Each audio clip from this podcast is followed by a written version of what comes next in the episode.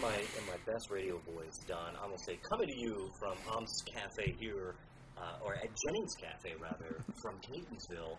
My name is Ryan Miner. You're listening to a Miner Detail podcast, and we always try to take the show on the road. That's our thing. We took it on the show. We took it on the road this this session to Annapolis, and today I want to introduce. Um, he, he doesn't need an introduction. he doesn't at all because he is the former Baltimore County executive. His name is Don Mohler, and he is the incomparable Don Mohler, who is joining me today. You you may want to ask my family about that. Well, and you, didn't you did not pay me to say that, so I, I and Don, I, I want to say first, thanks for coming on, and I know you are a busy man, and you have your own Baltimore podcast. Baltimore Positive, yeah, absolutely. I hope you know got the Miner Detail, got Baltimore Positive, all kinds of good podcasts happening out there. I encourage. I, I say to folks all the time, Ryan, please go on and and download these podcasts, subscribe to these podcasts. You really get a f- sense and a feel for the state of Maryland. It's a lot of information we discuss on this show that doesn't necessarily uh, make it onto WBAL's evening news or onto Fox 5 or whatever, wherever you get your news. We get to sit down in a, in a, in a great restaurant here in the middle of Catonsville, just have a conversation, and it's fun and it's entertaining. And I say you're, you're exactly right. Um, subscribe to these podcast. I know that you can subscribe to my podcast on iTunes, Apple, uh, wherever you can get your podcast. That's the catchphrase, right? Wherever you get your podcast. Wherever it is. And you have a, you have a website, Baltimore We do. Positive. Bal- BaltimorePositive.com. Had some, we've had some great guests recently. We had uh, Congressman Ruppersberger. We had, I know someone, someone you're familiar with, Mileah Kromer, the uh, guru of public opinion research here in the state of Maryland from Goucher College. Uh, Champion of polls. We, we just did, we visited Hopkins University the other day and did a, an extensive sit down with Senator Barbara Mikulski. She was absolutely amazing. Hasn't, oh, she still had the same spunk as she did. when she was in office. people say to me, "Has she lost a step?" I said, "If anything, she's picked up a little bit of giddy up."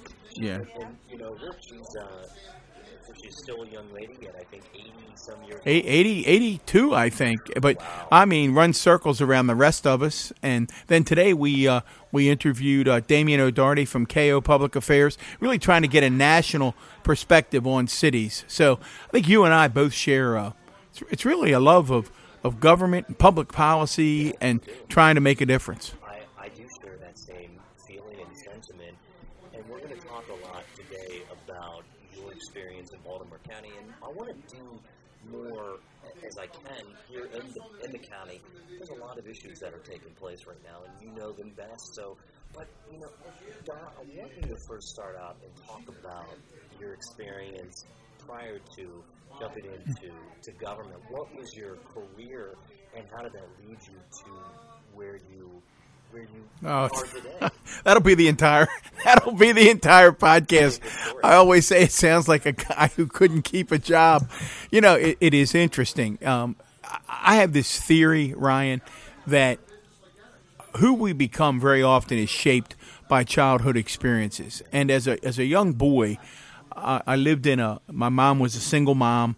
I lived in a little apartment not far from here, and I was very fortunate at eight, nine years old, whatever it was, that I had an uncle. My mother's brother moved into that, those same apartments, literally right around the the corner. So I'd walk out my front door, walk over to his apartment and he was a social studies teacher at Hereford High School. Any of you who had Mr. Scruggs for many, many years out there in North County, that was my uncle.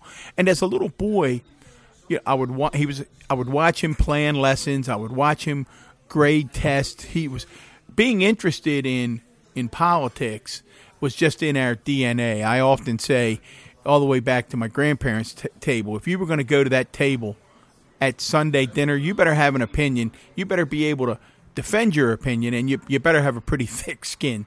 So it, it seemed to me a logical extension. As I went to college, I went to Western Maryland College, now um, uh, McDaniel College, became a teacher, uh, became a socialist. I taught in Baltimore County at Lansdowne High School. Some of you know Lansdowne has a little air conditioning issue from time to time, Mr. Comptroller. That's for you. Uh, um, We, but we mentioned his name because before we, we started, he, he called me to, to talk about an issue in Montgomery County, and that's That's funny, Don. Yeah. Yeah. Yeah, no, no. So Lansdowne's gotten quite a bit. I, I, I always say I love my love my Vikings. It's where I really cut my teeth as a social studies teacher and American government teacher, and then followed what I always describe as a pretty traditional path in education, and never expected to do anything else. Um, we've got cars going up and down the street out here on Frederick Road in Catonsville. Beautiful day, but um, so you know, I became uh, I became a department head. I became from a teacher. I, I became a guidance counselor and then a department chair. Then I became an assistant principal. I was principal at Sparrows Point Middle School and principal at Catonsville High School. I call that one of the dream jobs of a lifetime. I, I literally could walk across the street uh, to my office. I was principal in the community where I grew up. It was just a terrific few years. And then out of the blue, truly out of the blue, former superintendent Stuart Berger called me.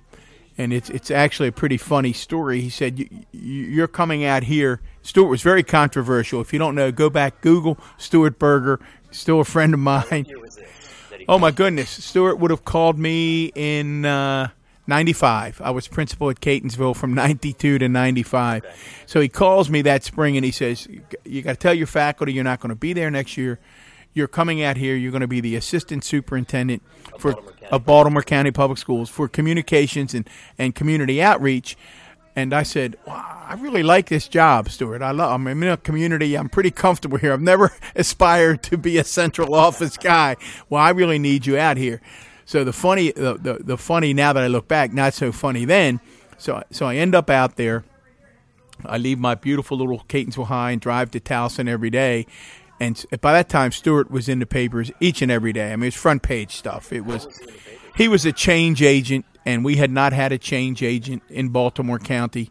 And he was literally turning the school system upside down. Now, the interesting part, I, I would tell you for the good. Some of his enemies would t- still tell you for the worse. But I, I point out that many of his, we've had been really fortunate uh, in Baltimore County with superintendents. We had we had the longest serving superintendent in the state, and Bob Dubel. Bob Dubel. There's a name you don't Oh my goodness! I mean, he's in, Wow, in that's a a- I remember that name. still going strong at 94 and just a wonderful human being. So, and then, you know, Tony Marchione. So we've had really quality folks. Current superintendent, I'm very fond of. I mean, what happened?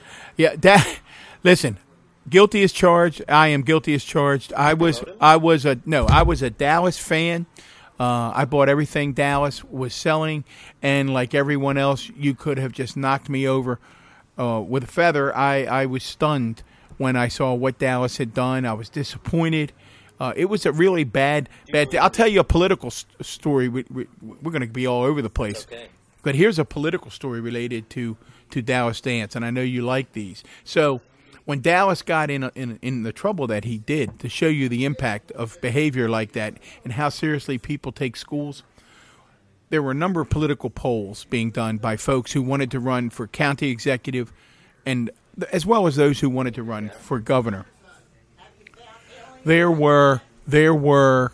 It was interesting prior to Dallas Dance becoming front page news for his indiscretions, the right direction number, excuse me, in almost every poll that I had seen in Baltimore County was in the low 60s. A very strong right direction number, you know, 61, 62, 63. Roughly a month later, that number had dipped down into the low 50s. It had affected the right direction number by almost 10 percentage points. That's almost impossible to do. I was talking to Mileah about that in a short period of time. So it shows you that impact. Um, so it was it was it was amazing when you talk about the Baltimore County Public Schools. So you jump back to Stuart, and I'll try to fast forward my career for you. So I get out there, and Stuart says, "Okay, the board is getting ready to fire me, and here's your main job. You have to keep me from getting fired. They like you. You keep me from getting fired." And I can remember laughing, thinking, it was, I said, "Stuart, I- think you've done a lot of good things." You asked me uh, all all day kindergarten. uh, breakfast programs, magnet schools. Stuart has pretty strong legacy, diversifying gifted and talented, way ahead of his time, way ahead of his time on a lot of these issues. But it was controversial at that time in Baltimore County. Controversial because county executives just didn't want to foot the bill or that they didn't support the, the actual policies. Yeah, the actual policies. Uh, it was at the same time you're way too young, but at the same time, same time you had this dilemma going on about gifted and talented school programs and whether they should be more diversified, meaning more people of color entering them. At the same time, you had this nationwide issue that special education students were far too segregated, and Baltimore County had both of those populations. Stuart decided to take them on at the same time, and I can remember saying to him, Stuart, you might be able to get this change you're looking at with one of these groups because they had huge lobbies. But if you're going to take on gifted and talented moms and dads and special education moms and dads at the same time, it might be a bridge too far. Sure enough, it was. He says to me, Your job is to make sure I don't get fired.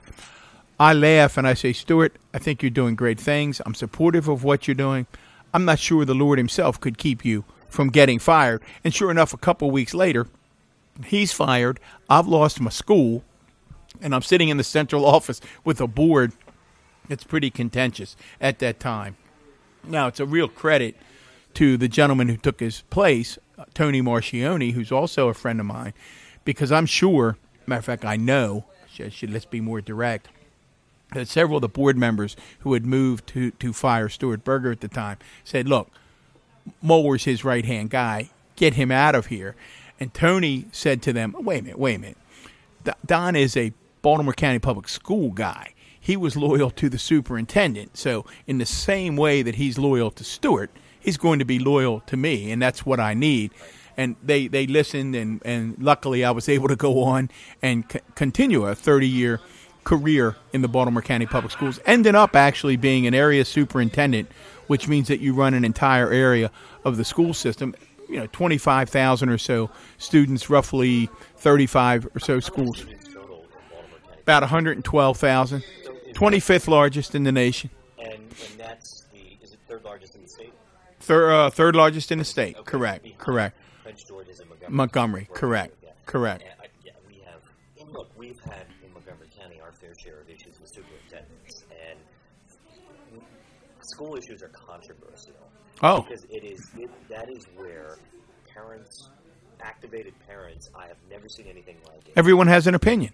And you should. Right. You should have an opinion. Nothing more important than your children. And our kids went to public schools, mm-hmm. I'm sure your kids. Went they did. So we we go and show up, and we, my wife, and she is she's not afraid to make her opinion known. And now it's funding for clusters, it's transportation issues, you name it. You have experienced that. So tell me, how did you make the leap in Baltimore County government from the school system? So that that is that's that's the that is the question. And and my wife, if she's listening to this, she's just shaking. She's shaking her head. Here's how that happened. So I'm out after 30 years in the school system. I have some opportunities to go out, work in the private sector, working as a consultant for some different companies, and a little bit of money. and then um, I get a call. People assumed that Jim Smith and I knew each other because we came very close. We're very close to this day. They assumed we were good friends for years. We really did not know each other in 2003. For the young listeners, right. it's okay. May not know the name Jim Smith. Jim Smith is the former Baltimore County executive. Former Baltimore County executive, former Maryland State uh, uh, Cabinet Secretary of Transportation, former Circuit Court judge. I mean, a, a, a historic career and just a wonderful person but I, we did not know one another very well at all. And I got a call. I had mentioned before, former school superintendent Marchione, Dr. Marchione, had actually moved over to the county side to become the county administrative officer for County Executive Smith. And for those who saying, what's a county administrative officer? If you're in a city, it's like the deputy mayor. So he was running the day to day operations. And in 2003, uh, Mr. Smith was looking to make some changes to his team, particularly in the area of communication. So I got this call, and it said, Don, we would like you to come over. County executive would like to talk to you about going back to work full time, being his communications director. well, I had gotten used to not working regular hours or 70 or 80 hours a week, which I knew those jobs entailed. I talked about it with my wife, and when you're, I've been a school principal for a long time, an area superintendent. She she ate a lot of dinners by herself, and I said to her, you know, county executive would like to talk to me, and she was real honest, and she said, I really would rather you not do that. I like I like the schedule you have now, and uh, I would prefer you keep doing it. And I said, well, okay, I that's fair. You, you've made a lot of sacrifices. So the next morning, she was French teacher uh, at Catonsville High School, and I was getting ready to go to go out for the interview where I was going to tell them that I wasn't going to take the job. This is in 2003, and I hear the door open. I heard, you know, I go out to the car, and then I heard her come back in, and she walked back in, and she said, "Don't be ridiculous. Take the job. If you don't take the job, you're going to be irritated at yourself, and then you're going to be mad at me. Take the job." And she always laughs. She goes, "Little did I know that I was talking about 16 years." So literally, it, it really was um, an accident. I go out, I talk to Jim, we hit it off right right from Jump Street. We just hit it off immediately, became good friends, and then uh, going all the way up to my relationship with Kevin Kamenetz because Kevin was on the council. Kevin was a strong personality, as everyone knows. Uh, he and Jim did not always see eye to eye. They had respect for one another. They were able to get things done, but they did not always see eye to eye. But I knew Kevin, and I knew Kevin from my school experience as a councilman because I'd have to deal with them on budgets and other things. So Kevin and I had a relationship, and then part of my role for Jim Smith was to be his liaison to county council members, and that was that was a job that I really did enjoy because again I I had respect for the council members. We had known one another. How did you get this pass though then for your wife? I mean, Well- how did you sell this deal? She actually sold it, and it's as I said, it's a credit to her. As, I said, she walked back in the house and said, "Don't be ridiculous. Take the job. We're used to this lifestyle anyway. Just we're used to you working 50, 60, 70 hours a day." I think looking back, when I when I look Ryan, and I and I always say it's funny. You mentioned you have children, or when I give any young people or students advice, I said, "Boy, don't ever think of a career. Look at yourself. Don't ever think of a career as a straight line. It it is not linear. And if you had ever told me, if, if you'd have told me 14 or 15 months ago, well, you're going to end your career as Baltimore County executive, I would have thought, what are you, what are you talking about? Because my friend Kevin Kamenetz was still alive, running hard for governor. Um, it just it just wouldn't have computed. And if I, I probably would tell you that I thought I would be with Jim Smith two or three years just to help them get things settled out there. And I look back and think, 16 years, that's unbelievable. So when Kevin got elected in 2010 to from the council to the executive seat, is that when you joined him as his chief of staff? Yes, and that that's an that's a vintage. I always say it's a vintage Kevin Kamenetz story. They always make me smile. So it's it's about the uh, the primary election has taken place. Uh, Kevin's won that, and then he wins the general election. So in Baltimore County, like in many places, you only have one month. I mean, if if you talk to Johnny O, it's an amazing whirlwind. I mean, it's one month, and all of a sudden you're the executive, and you're, you're putting together a government. You're, you're you're putting together a staff. So Kevin and I one day were having a sandwich. It's probably two weeks before he takes office, and nobody had said anything. He hadn't said anything to me, and he goes, "You're staying, right?" And I laughed out loud. I said. Last time I checked, I don't think that's my call. I think whether or not I'm staying is your is up to you. And he said, "Well, I want you to stay as as the chief of staff." And I said, "Well," and and I tell you what I told him though, because I think it's important, and and Kevin appreciated it.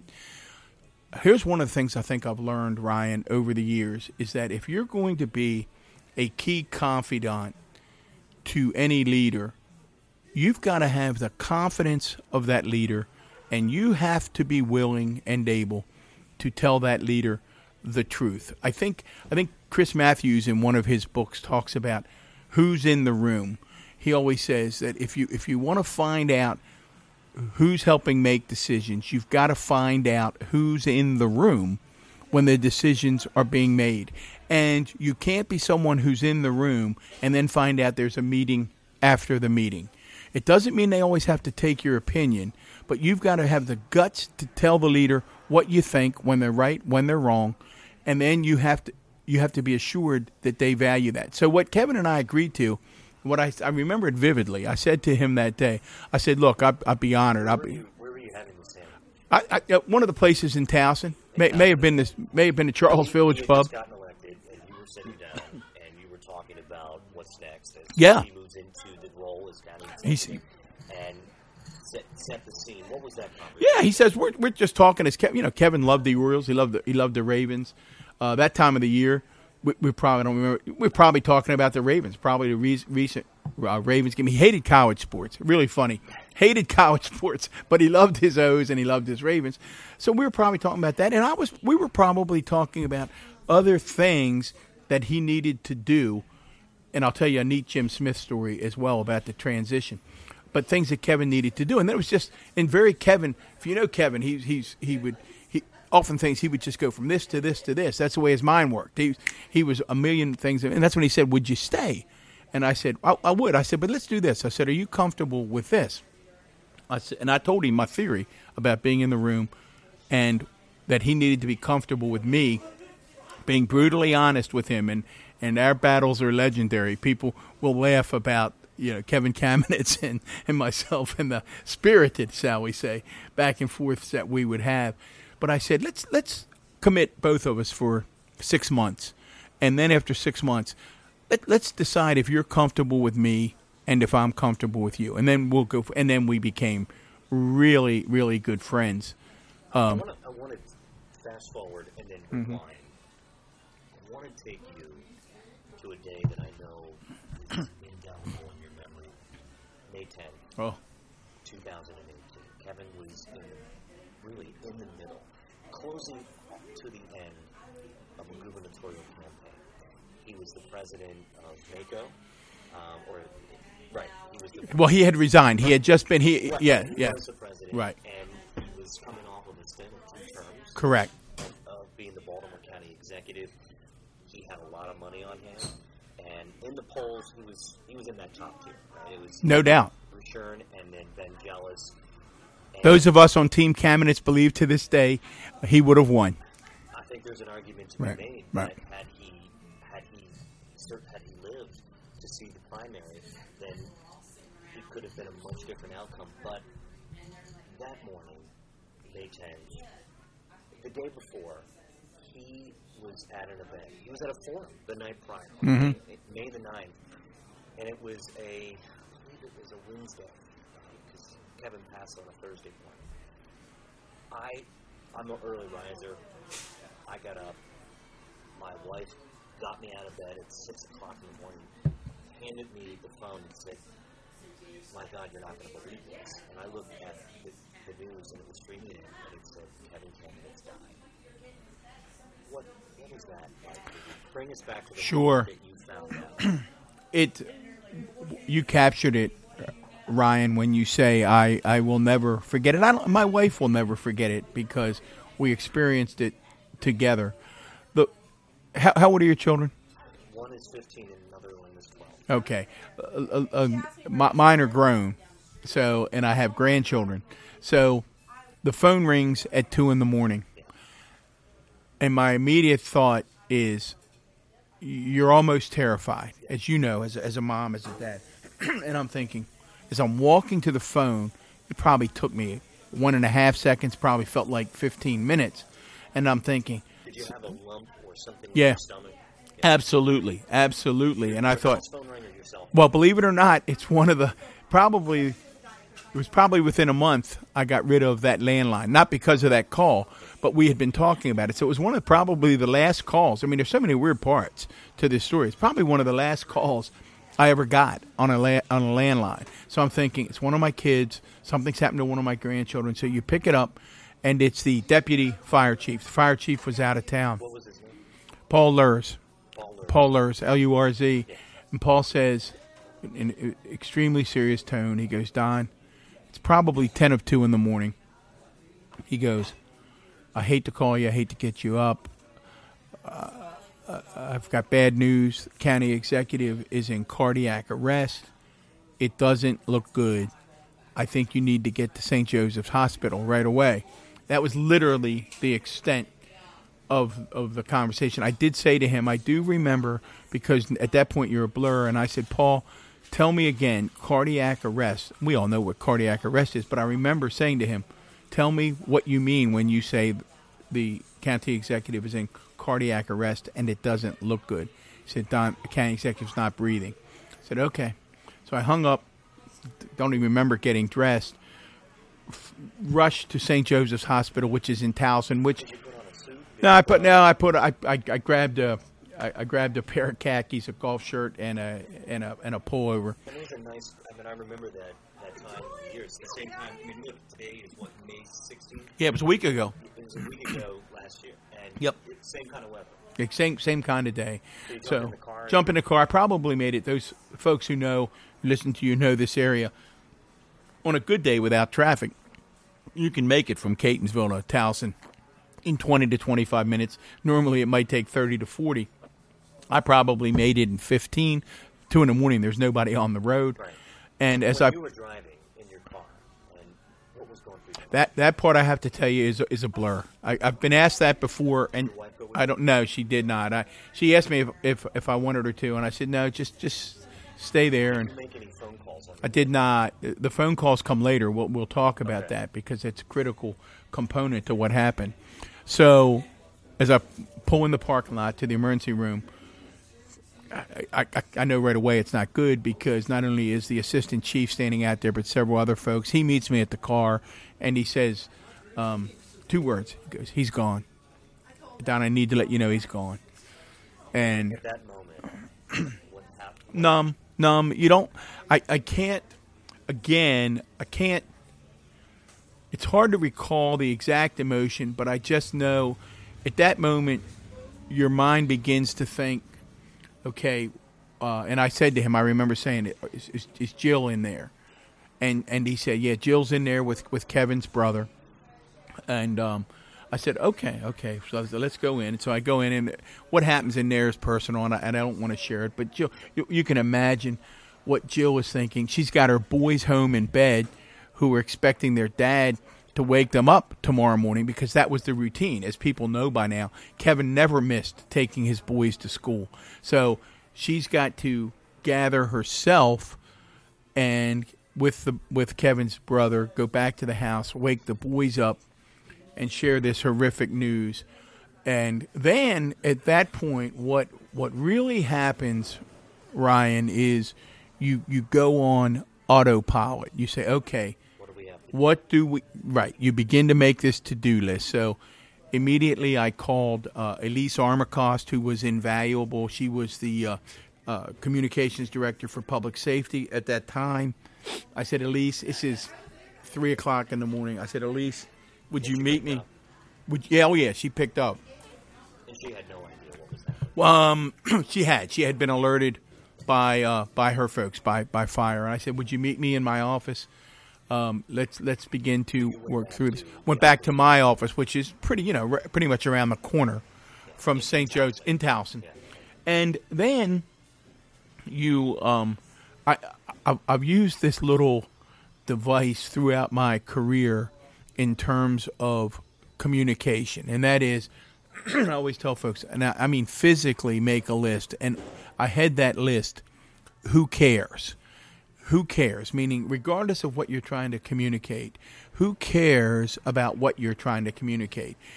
And Elise helped me compile that list, and you, you can figure that list out pretty quickly. It's it's it's staff, it's elected officials, um, it's it's some key um, uh, community leaders. I mean, who who cares? Who do we who do we not want to wake up in the morning and as you hear on the radio that county executive Kamenetz has passed and then we begin to divide those names up we start with staff and we say okay will you call this person you know we each we each took several names and we and we made those calls and that part still is also surreal because as you said this was one of the most vibrant. You talk about the county executive being at a forum the night before.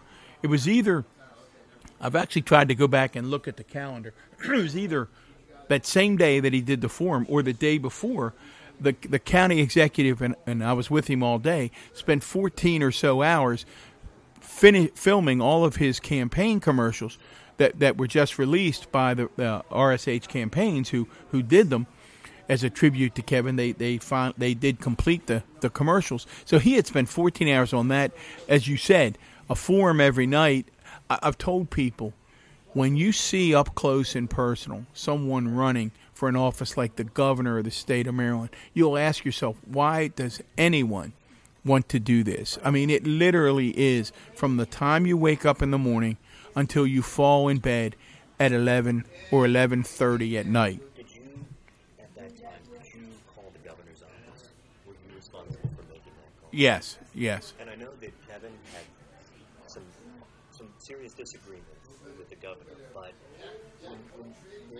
Let me let me let me clarify that. I want you to come back to that. Let me clarify that because I don't want to mislead people. That goes back to who cares. What I did was ask uh, our director of government relations to call the ste- key state officials, as I kept working on the staff. So I was able to direct one of my staff to make those contacts. Yes, with the congressionals and the governor. of all the calls that you made, what was the what was the toughest one that you when you talked to someone? What were the emotions? Did did people break down and cry? Yeah, staff members. Yes, certainly. Yeah, those were those were the toughest. It, it, it, that, I think we were all in shock, and we just couldn't believe it. I, I just tell, I, I told my wife over, I said, I can't believe this is what is happening. We all woke up to the news, you know, around 5:30, 6 o'clock that morning, and I assume that your communications director then began to alert media. Well, that that's an interesting story, Ryan. How that plays out as well. Here, here was the plan, and the plan doesn't go as planned. It never does, right? So we're saying, okay, let's treat this. Let's have a press conference at the public safety building at 10 a.m. We'll have the folks from the hospital there. They can talk about the medical issues. We'll address Baltimore County transition issues, the things that, that people would expect to hear. Well, I want to say by quarter to five, by quarter to five, all of a sudden I'm getting text messages. I remember one very specifically was from uh, Dan Rodricks, and Dan and Kevin had developed a really nice relationship. They love columnist and podcaster at the Baltimore Sun. correct, Bal- longtime Baltimore Sun. guy in the community. Everybody knows Dan Rodricks. and he he loved to he loved to ask tough questions and go back and forth with Kevin and Kevin loved that part of politics. He loved oh he loved that sparring back and forth. So he and Dan and, and they were both you know they, they both Baltimore through and through. So they, they had a good relationship. And I just got a text from Dan that said Don. Please tell me this this is not true. Please tell me it's not true. And then other texts be, began coming in. Uh, the folks from BAL, Ann Kramer, John Patti, you, you name it. So obviously was it was yeah five o'clock. So and then five in the morning, and then we look out the window and we see all the microwave trucks are pulling up the W. No, at at the county government and at the, uh, the you know the WBAL radio van. About two a.m. in the morning. Right. Uh, Paul Lurz, Yeah, the, the, yeah, the deputy fire chief. you have this window of time between two to five, three hours. You're making your own calls. There's not a whole lot of time to plan for a media strategy. I mean, No. here you are thinking, one, first and foremost, about Kevin's wife Right. and his two boys. I mean, that, that has to be at the very tip of your mind. What are they going to say? How are they going to react? And how are they going to be able to, to do this? And secondly, is the continuity of Baltimore County Right. government. What happens next? And there's a, a contingency plan, of course, is in plan. Looking at the charter, right? You know what happens next, but nobody really knows what happens next until they live No, no, you don't. And And so here And- you are, the media. You're, you're talking. You begin to get these. Well, and we have to make a decision, Ryan. It, it- it's clear that the 10 a.m. plan is not going to work. And the reason the 10 a.m. plan wouldn't work was we looked at one another, and at this time, two or three other folks had gathered. They once you get that call, at three in the morning, you're not going back to sleep either. So you want to be with other people. You want this collective group hug. So now folks are showing up. We're in my office. The microwave trucks are pulling up at five, five thirty in the morning, and we say, "Well, here's the bottom line. We're going to have one chance to tell the Kevin Kamenetz story for folks who wake up this morning. Do we leave it to man or woman on the street interviews, or does one of us have to go out, frame what happened last night, and talk about Kevin and what happened next? And everyone says, uh, we've got to go out right away. We've got to be the first ones when they go live with their live shots momentarily. And then they say, they point and they say, you're it. You know, you go out. And I always say you have to find a little bit of humor in really dark moments.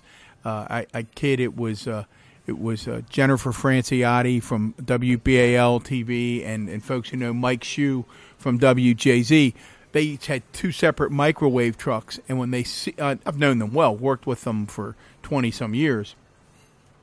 They see me walking out of the courthouse to where their trucks are, and they both jump out of their trucks. And as they're coming to me, they're emotional, and we're going live in about 30 seconds because uh, they, they, they, they, they were clearly moved. They were they were moved. They both knew Kevin. They both had interacted with Kevin. Uh, it's you know you explain to people, it's what it's it's what I mean I'll digress. It's what makes me so angry in Trump land about the attacks on the media and the attacks on the free press. I say to folks all of the time, I've dealt with the media for 25 years. They're like you and me and everyone else. They have a job to do. They got moms and dads and aunts and uncles and sons and daughters. They're just trying to get to the truth. And one of the things that I so respected about Kevin was he got that. And he didn't mind getting mad at them but he didn't mind. And they didn't mind getting mad at him at times. And they, he did not mind when they got mad at him, and he would he would then want to follow up and have his say. But he knew at its core that a free press was important to what we are as a nation. So to to see Mike or Jennifer react the way they did wasn't surprising, but I can remember joking with him, and I needed to smile at that moment. I said, This is really helpful, guys. We're going on live in about 30 seconds. I'm trying to keep it together, and here you guys are getting emotional. It's, it's, it's, it's not, yeah, and we all sort of giggled, and then we went on, and we were able to get through those interviews and, and through that day of interviews. And as the morning and afternoon progressed, did you stay, did, at any time, did you go home and grab a shower? No. I probably smelled terrible. Well, I mean, so you're, I didn't shave. Somebody said to me, "I have only your close friends will tell you this stuff." Right, man, you didn't look good. I said, I said, I would, I would think that I didn't. Yeah. throughout the day, did you, have, did you talk to the governor? Did you call? Um, I don't recall. He may have. I don't want to say that he didn't. there's one, there's one element. He certainly did. Let me let me in the in, on behalf of the governor. A few days after that, we were together, uh, and we so many things to talk about. We were together at the uh, funeral of, of Amy Caprio, the Baltimore County police officer who was shot. Uh, heartbreaking, and the governor pulled me aside at that funeral and let me know uh, how sorry he was and and his family was, and how their thoughts and prayers were with Jill and the boys. So the governor was very very kind at that time. I, thinking back to that day and the world of emotions that comes with, and look, there was an extra element in this that Kevin was running for governor. He was Right. contender. And I remember having a similar conversation shortly after he passed away with Valerie Ervin. And we sat down inside of her living room in Silver Spring. And look, Valerie had a decision to make. She had Oh. days. And She had no time to make a decision, right? Look, She she made the decision that I think best, and I, I I would not want to be in her position either. She had a huge responsibility. Her running mate just passed away, Right. And the law was clear. Look, you know, you this is what happens after that, and then she had to go through her own legal battles, and she ultimately picked another running mate and carried out this campaign. not to term, but rather she, I think she dropped out at the last minute and endorsed for Rushern Baker. But that, that adds a whole other extra element, Don. And did, did you ever have a conversation with Valerie to say, hey, you need do what you need to do, or did she seek your blessing in any way? What was that like? Yeah, Valerie, Valerie and I developed a very good relationship during the campaign. Um, we had very similar ideas on a number of policy issues. Our personalities clicked, and we got along quite well. Um, we did talk once or twice. I, I don't even recall the nature. I, I do remember one thing I said to her, and she totally understood. I said to her, and I appreciate her understanding. I said, Val, you got a tough, what you just said, tough decision to make. You need to know I don't have this campaign in me. Um, I'm I'm cooked. Uh, uh, I've just lost a friend. I've lost a colleague. Uh, I can't imagine jumping back in personally to this gubernatorial campaign, and she she totally understood, and I I was appreciative of that. Um, you know what what I'm struck by Ryan and, and people will remember was a couple a couple of lessons. One, Jill Kamenetz and the way she handled and the way her boys handled this tragedy was remarkable. I'm t- you were at the funeral. Well then, next to, I walked in and I sat next to. Do you remember Krish Vignarajah who ran? for Sure, well? very well. I sat next to her, her husband Colin. Woodlawn High School graduate. I have to do a little promotion We're there. High school, and we sat next to each other, and I think we, we all we were, we were mourning. Right. I didn't know Kevin that well. I had an opportunity to talk to him a couple of times, and He never missed your stuff, as you know. He loved the Miner Detail. well, I was hard on him. Sometimes. Yeah, he would say, "Did you read that?" I said, "No, no, I haven't read it yet. You need to read it." You know. I was, I was, I was. I asked him tough questions, but you know, look, we had a. I, I think we had a good relationship. no doubt. And I, I remember the last time that I talked to him, and it was at the, the Montgomery County um, Democratic luncheon that they had the Sunday before he passed away. And I remember Kevin walked up to me, and I just got married, Don. And my wife, he shakes my hand and he said, I, you know what they say. Um, my people say Mazel Tov, Right. and I said, "Well, thank you." And he said, "Yeah." I, um, he goes, "Why aren't you on your honeymoon? What are you doing?" Right. I said, "Kevin, you have a gubernatorial campaign." he goes, "Man, you should be on your honeymoon." Yeah. He goes, "Forget all this." And it, we, we had a nice, pleasant exchange. And I said, "Good luck." And you know, I think you made a great choice with Valerie. Um, she's going to serve her ticket well. Keep, keep at it. And uh, thanks for coming to Montgomery County and, and, and just be. I said, you know, I said I told him be well. And uh, Don, did you have any idea? And nobody really does, but did you have any idea that he was overexerting himself? No. I mean, what what was the cause? Well- he, his heart gave out. But- And and we're talking about a guy. I said it many many times. Oh my goodness, he was in great shape. He had lost some Still tried. Still tried to watch his weight religiously. Still tried to get to the gym as often as he could.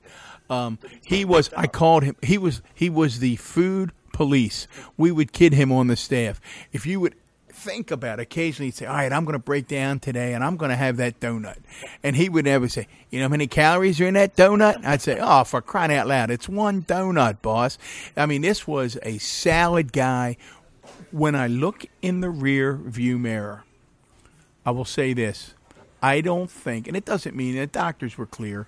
Say, look, stress could or couldn't be. You don't know. Everybody's different. Fatigue could or couldn't be an issue. Everybody's different. But I will tell you that I'm not sure the human body is meant to go at that pace for 18 months, two years. I mean, you're running a county.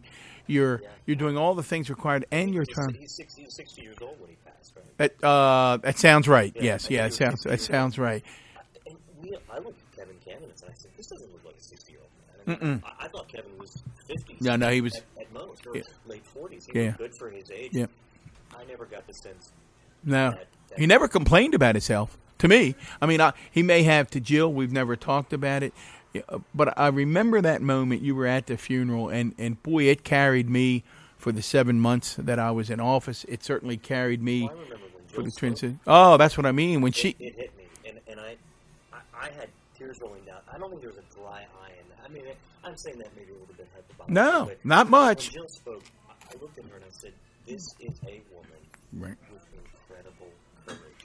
I couldn't do what she did. If I lost my spouse, there's no. I don't know how I would Well- be able to dig deep and find that strength to do what she did, and her and, and when her boys got up, It was remarkable. it, it, it was, and I think that day, and I, I remember talking to people when I on the way out. I said, you know what? Forget politics. Forget everything. Today we're Marylanders, and we're here to remember somebody who spent most of his life in public service. Agree with him, disagree with him. He made Baltimore County a better place, and it, and, and that's what hit me. And I think these moments, and, and his death has definitely affected me because I had too many people around me close pass away. I had a grandfather that, that passed away 10 years ago, unexpectedly, died in the woods up in western Maryland, and I didn't get to say goodbye. Don, did, this change you, his death? I mean, when, you, when he passed away, did you have one of those moments where you said, it, it could be my time at any time, and did you have a kind of an existential reaction to it? Well, a, a, a couple of things. I'll answer that. We'll go back because people hear hear you and me talking about Jill at that funeral. You remember the moment when she turns to Carson and Dylan at the end of her eulogy, and she simply says, "Boys, we're going to be okay." I can remember the entire synagogue that was filled, almost like exhaling. Boys, we're going to be okay. And just like you said, you couldn't do it.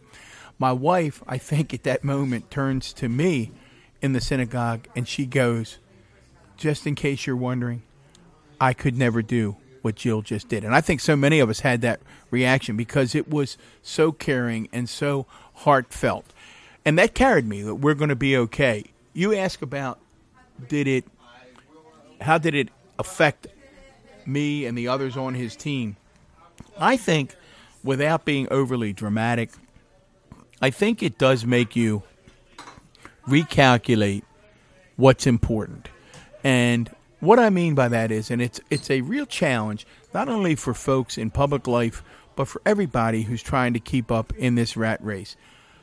I've always liked to think that if I have to put something on the calendar and I have a conflict at night between event A and event B, I always like to think that I would evaluate it and say, should I go in the middle of the night and I look back, which of these two events do I really think I should have attended?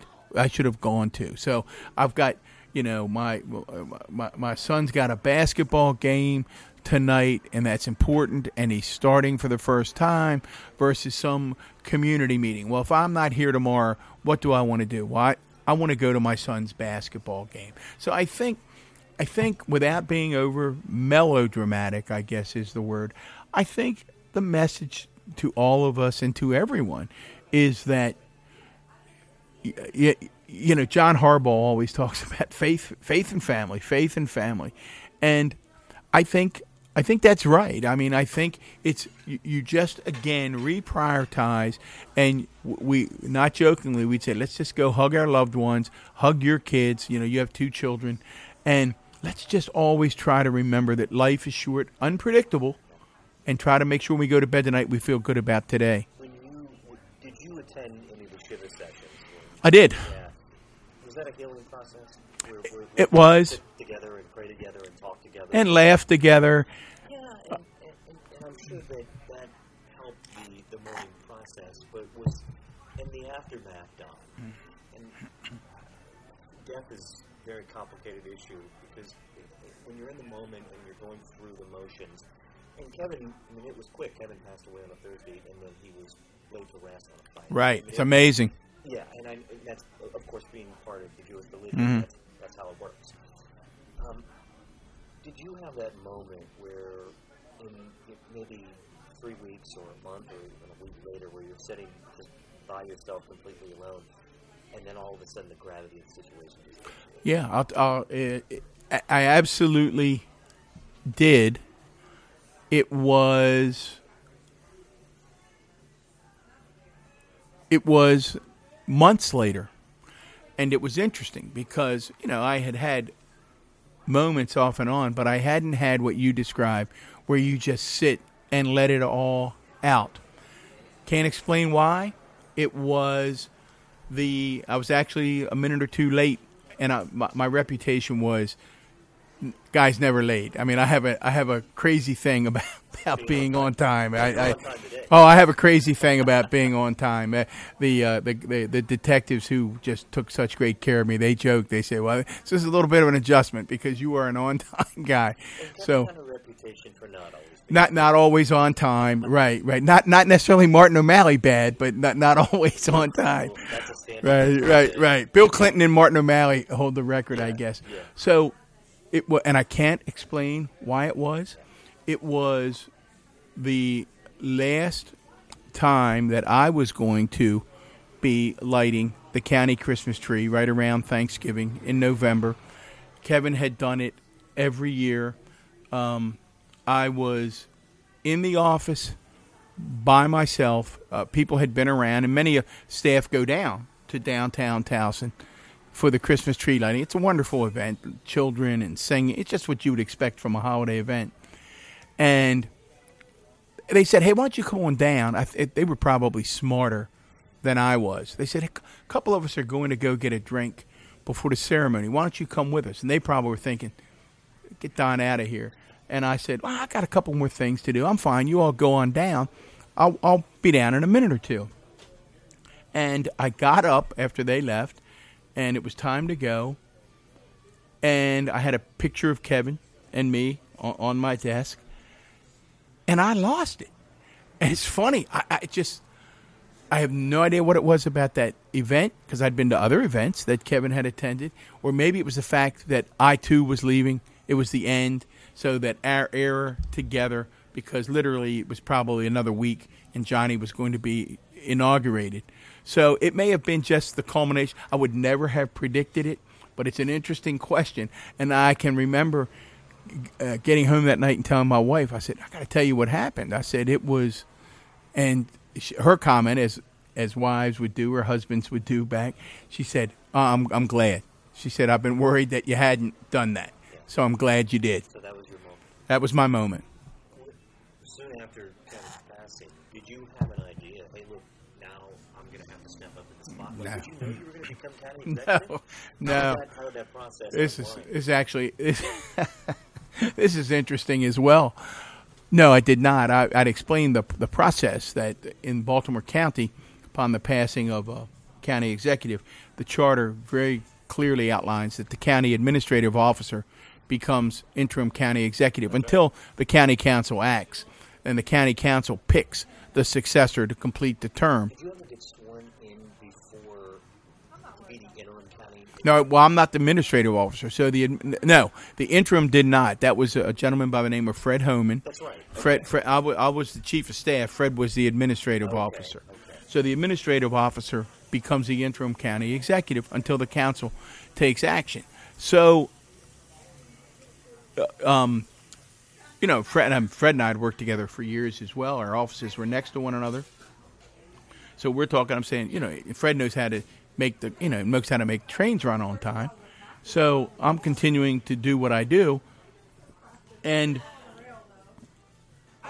it, it's not very long. It's probably ten days when the ca- the council, if you remember, was was not going to get any public input, and it, it was interesting, and and some controversy grew up around whether they should get public input or they shouldn't.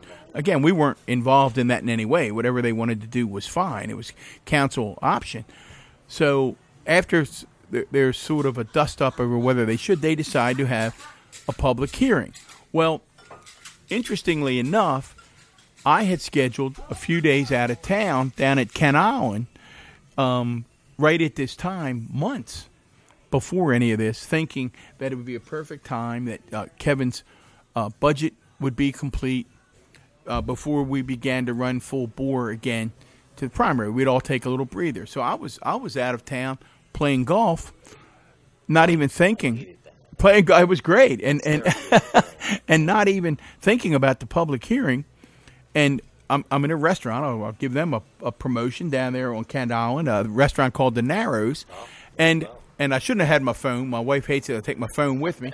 But we're with two other couples, and I get a text from someone, and it says, "Are you here?" And my crazy brain goes, in the narrows. I think they're sitting in the narrows somewhere. I that's right. That's what I'm thinking. I'm going. I put in the narrows question mark, and she, the person goes, "No." At the public hearing about the next county executive, I said, "No, I'm at Kent Island playing golf," and she goes, "Well, you may be prepared when you get back. There's a, a fair amount of people who, in this testimony, are saying that you should be the county executive," and I go. So I, I looked down and said, "Oh, okay." So um, I, I, I, I said, I said to my wife, "Well, this is interesting." I said, uh, "Evidently, there's some folks who it's very kind of them who think that I would be a good choice to complete Kevin's term."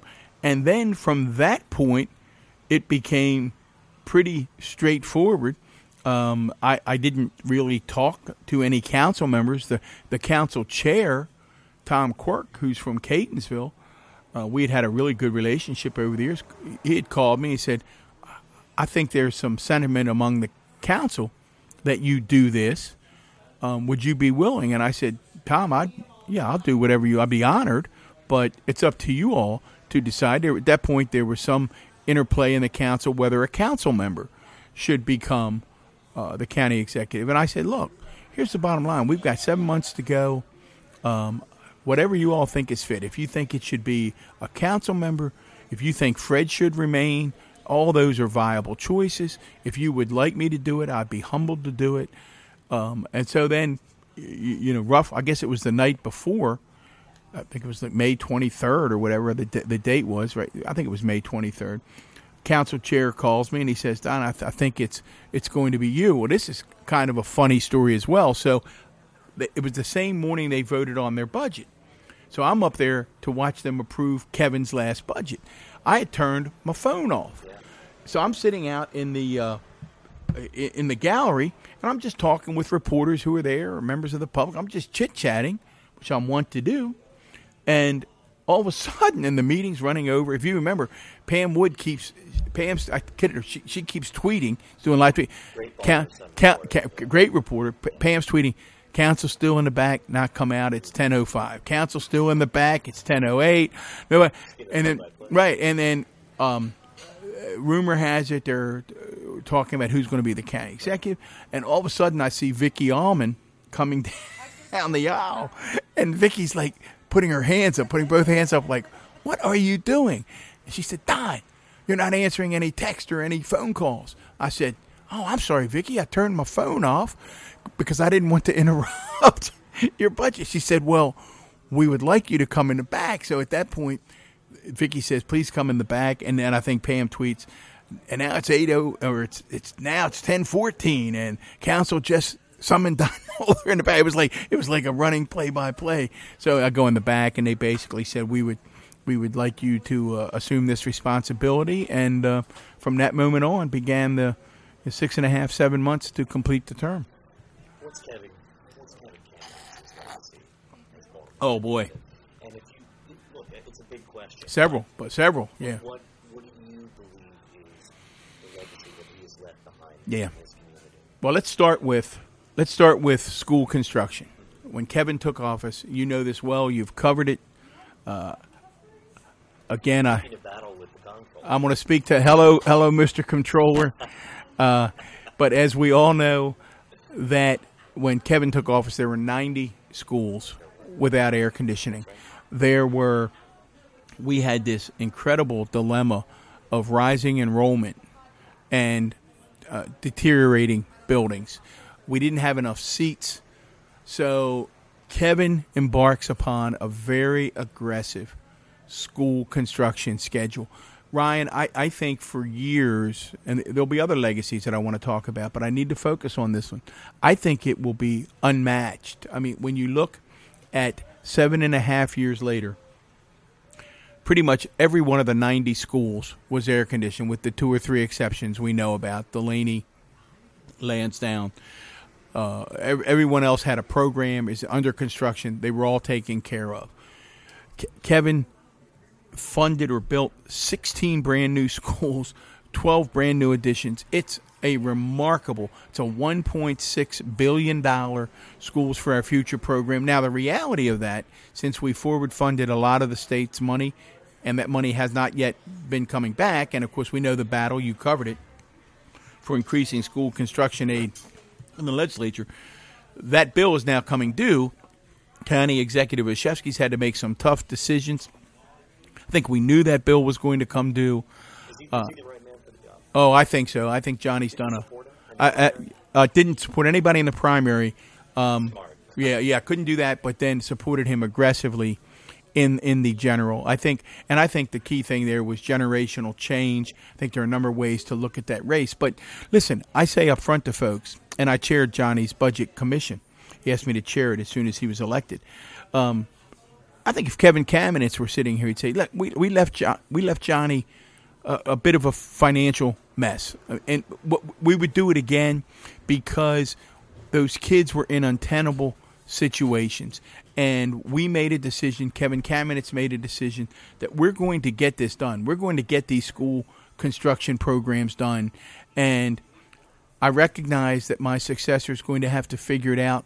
But if I have to balance the fact that do I want my successor to have to deal with some tough challenges versus I've got to get these kids into schools that are 21st century worthy, I, I think we would do it again. But there's no doubt if anybody out there thinks that we did not leave Johnny a, a bit of a challenge that he's now addressing, I think uh, in in the right way, we did. So I think school construction. The other thing I think you can't talk to Kevin Kamenetz without talking about his commitment to diversity and his belief that it, it, th- two things: his commitment to the city, his belief in diversity, and his belief that we're all in this together. Uh, Ke- Kevin, I think, will forever be known for his response to the city riots after Freddie Gray. I remember very, very vividly. It was around Mother's Day.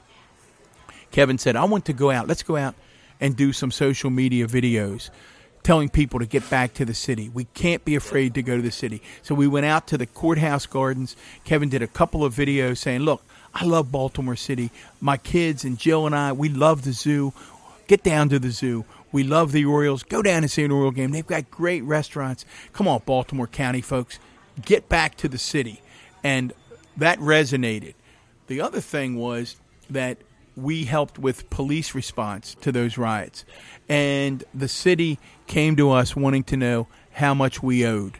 And uh, I, I think the bill was a couple hundred million. I, no, not a couple hundred million. What, whatever it was, it couldn't have been a couple hundred million. Whatever it was, maybe it was twenty three million. I don't remember the exact number now, but I can remember Kevin standing up saying, "No, no, we're waiving that. We're we're not charging the city. That's what not what neighbors do. Neighbors give each other a helping hand. Oh, by some, sure, by some, and they just didn't share his affinity for the city. They didn't see his connection. They didn't they didn't understand as he did that Baltimore City is the heartbeat of the region. And then that got to his final legacy, I think, is is the way he fought and fought for the immigrant community. Trump, Trump the election of Donald Trump, like so many other people, just just made him insane. I mean, he he couldn't understand how this sort of anti-immigrant. Again, he was a son of an immigrant. He talked about he talked about his dad fleeing fleeing. Yeah, Dr. K's pharmacy talked about his dad fleeing czarist Russia. Uh, Kevin, at his core, he we used to do, I, probably the only elected official ever to quote Hubert Humphrey all of the time. Uh, for those of you listening, who have no idea who Hubert Humphrey is. Google Hubert Humphrey. But Humphrey had this quote. I'll paraphrase it. Basically, that the measure of a government is what it does to protect the most vulnerable among us. And Kevin Kamenetz, I mean, he was a Bobby Kennedy, a Hubert Humphrey, and he that's why when he issued that executive order, I mean, he, he did several things. He, he issued the executive order saying that we're not going to use our police department as immigration officials. Again, I, I, I always I always appreciate the Sun paper when they would say people would say, "Oh, Kamenetz is just grandstanding," and the Sun paper would say, "Yeah, right." Because Kamenetz fought for affordable housing and fought for immigrants, that somehow that was popular in Baltimore County. Not quite. Kevin Kamenetz took those courageous stands because they were the right thing to do. Yeah, so I think saw, and I saw Don the videos that were just released after Right. a year. And His campaign videos. Yeah, and they were pretty clever. I, they were funny too. Right. That was the goal. Because Kevin, right, and, and, and Kevin had a very serious demeanor, and they lightened him up a little bit, and people got to know him. They knew that, look, he was an intense guy, and he could make a point, and he had no issues going and, and putting out a counter to Governor Hogan. But I will tell you that he had a much softer side that I don't. Oh, think Oh, no doubt. Got to see, and even in his videos, he had this. It, it, it was he talked one he talked about, which I liked, about going up against a bully. Right. I always felt like Kevin, he, he didn't like bullies. No, he saw didn't. himself as a bully, and he said, "Look, I'm gonna, as governor, I'm going to work to protect the people who are vulnerable in our, Right. in our society." And he even mentioned Khizr Khan, who you know, his, Right. his son, you know, Muslim and whatnot. Um, and- and Who what came in and did a fundraiser for the county executive. and, and you know what Trump said at the, you know, the Right. happened at the convention at the Democratic convention in 2016 was very important. Where you know he held up his Constitution. That was a moment. That was a real historical moment that we all watched and observed, and we felt unified by that. And I saw Kevin as somebody who really put minority communities out front. And look, I'm sure. Um, looking back on his legacy, there's there's good, there's not so good, and there's decisions that I'm sure you probably got into his ear about that said, Kevin, you should go in this direction. And yeah, your your your battles with him, not battles, but rather Oh no, battles is a fair word. is fair? I mean, but you, you, you, you, you, you, as a chief of staff, you have the job to be brutally I'll- honest with him well- at, at all costs. let me let me tell you because this will this will get to you. This is one of my favorite Kevin stories, and I think it speaks to what he liked and what he didn't like. I used to joke Kevin could be really abrupt with people. And occasionally he would talk about how Yes. he right. I- I oh my goodness! Specifically, Don, the, uh, the, the press conference. Mays Chapel? Said it's, it's my turn to talk and your time to listen. yeah. And look, they use that video over and over, and it's become a YouTube. Oh, it would have been it would have been the highlight of the. game. you know, the bottom line is here's what happened. That's a good question. I think he would have preferred. I need to tell you that about 30 seconds before that, as we're walking up, I'm saying to him, okay, boss, there's a lot of people here screaming, and shouting. They don't want this school. And it was a silly argument. We're building a brand new state of the art school on land that's owned by the Board of Education for a school. It was the whole thing was silly. So that right away, he never liked silly or stupid. So the whole thing didn't make any sense to him. But then what really pushed his buttons they had little children there who were going to go to that school. And these people started to shout down those kids. And that's when i knew because he said i've got this. I've been through this a lot. And i could see his body language and i thought uh-oh he's thinking of his own kids. And that's what happened. But you know the thing about kevin he never kept a grudge. I, one of his aides one time one of his long-term aides was talking to a council person who was offended by something kevin said.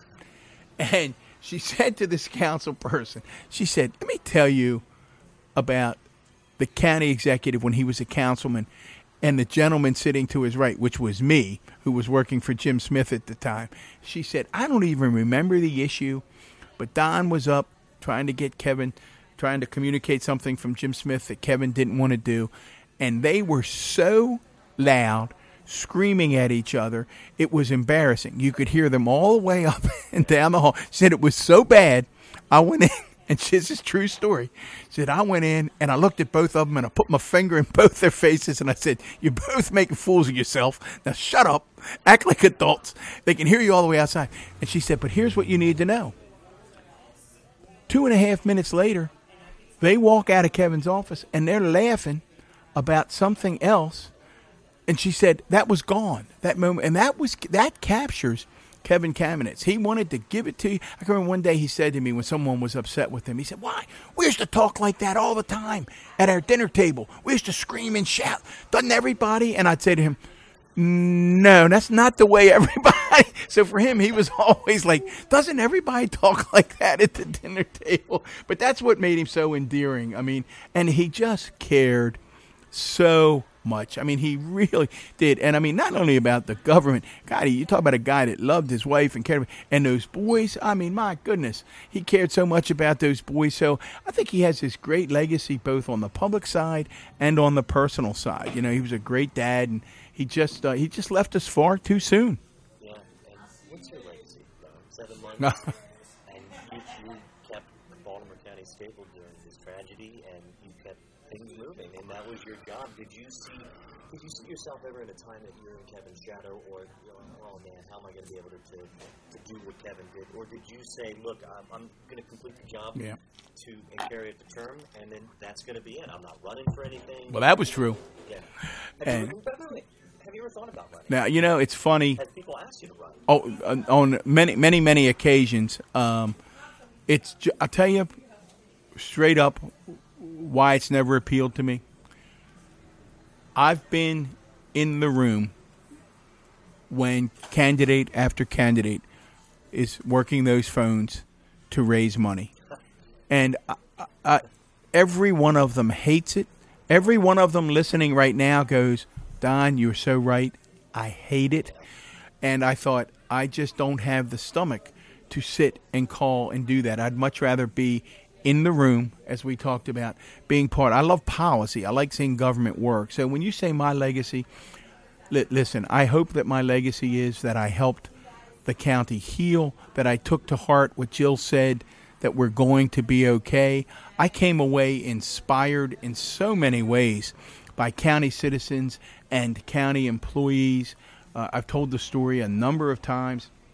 I'm driving. I'm, I'm in this funeral procession, possession, procession for Amy Caprio. The tech detective is is driving me, and there are hundreds, if not thousands, but certainly hundreds of cars lining the beltway. People standing on all of the overpasses saying, We love you, Amy. We love you. Thank you for your service. And the detective looks at me, and it, it gave me chills. The detective looks at me and he goes, You know what, boss? We don't always know it, but they still do love us.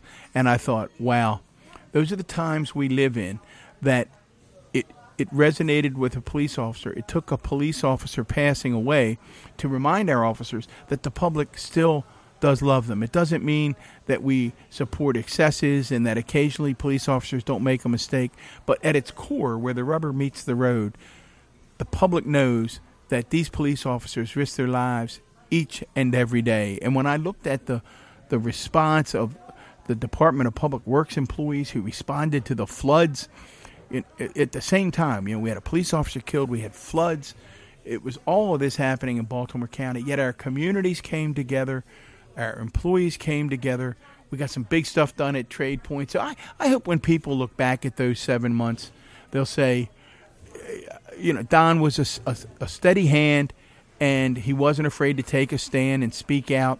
Uh, you know, I had, I had, there were times when I had to speak out again about our relationship with Baltimore City, and talk about that we're all in this together. When, you know, occasionally a council member would want to go down a, a different path. So, it was it was very very meaningful.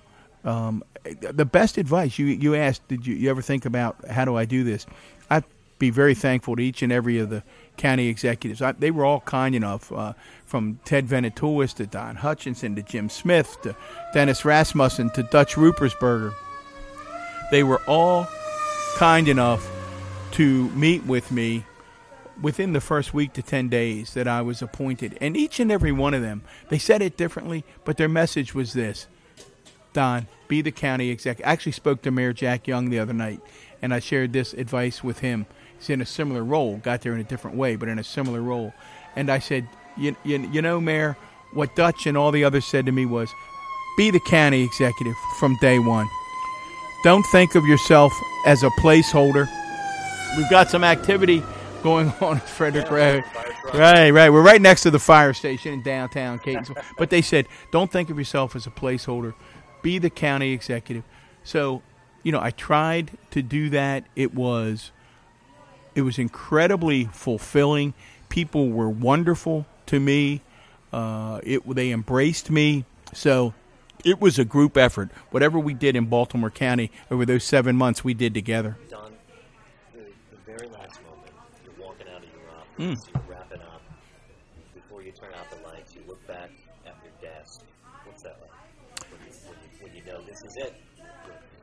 last time You know- be in this office.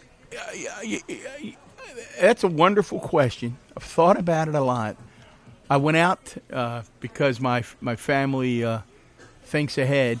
We actually went out. My children, my grandchildren, um, my wife, and they wanted to do something big that night. And it was, so we got to do something. Dad, it's your last day. It was that Monday, December third, whatever it was. And uh, and we just came to, you know, to a restaurant here in Caton. So I said, nah, let's just do what we do. You know, we let's just go out as a family and, you know, have a beer and a burger and and enjoy ourselves. I think I walked out grateful. I wasn't sad. I'm going to miss the people. I tell you who you really miss, and my my grandchildren miss them terribly.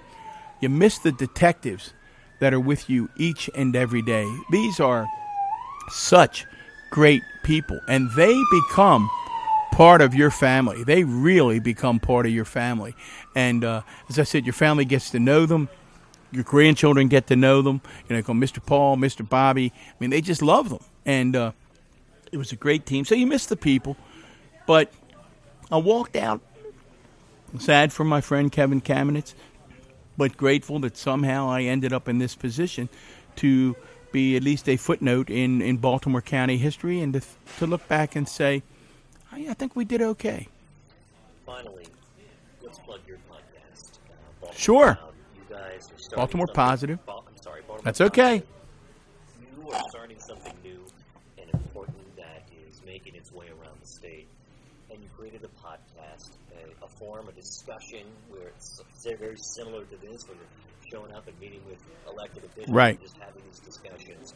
What do you want to gain with your podcast? Yeah. What what what? And when I'm already seeing themes develop, um, if again, thank you for doing that. And again, I encourage everybody to tell your friends to uh, subscribe to a Miner Detail, and hope you'll also hope you will also put Baltimore positive. Uh, on your podcast list, you can get it again wherever you get your podcast. You can also get it at baltimorepositive.com. Uh, what we're trying to do is to reinforce this idea that this is a wonderful city. I mean, it's an incredible city. Hospitals, uh, arts and cultural institutions, universities, um, great sports teams. It's it's uh, wonderful restaurants, beautiful Inner Harbor, incredible port. All of these resources, and it's a city with challenges, absolutely. But there are other cities that are making great turnarounds that don't have the resources that we have. So we're trying to bring together a variety of folks, some in public life, some in not. One of the things we want to do is really talk to, to people who people might not know who are making a real difference each and every day in the city. But so far we've had we've had Congressman Ruppersberger on, we've had uh, Dr. Mileah Kromer, the uh, the guru of public opinion research here in the state from Goucher College.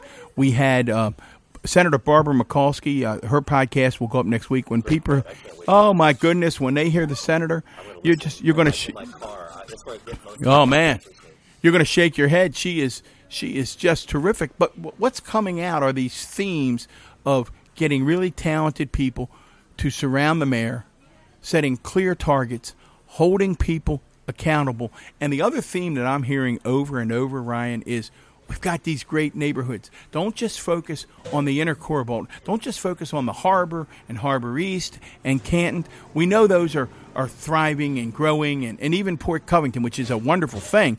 But let's get out to the neighborhoods as well. Let's talk to people, find out what they want. So we're excited about Baltimore Positive, and I thank you for the opportunity to mention it.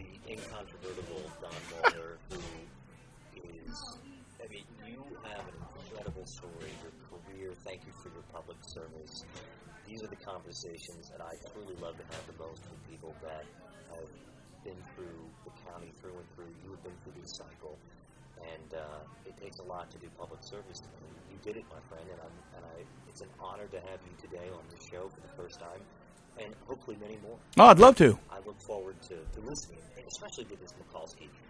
It's amazing. Senator Barb is just one of those iconic Marylanders, and I can't wait to hear what she has to say about the city and uh, you know. She paints a blueprint. I'll tell you, you will not be disappointed. I mean, it's a as I called, I said to Nestor, we just had a master class in governance. So, right, thank you so much for having me. Don, thank you, and uh, take it easy. Thank you.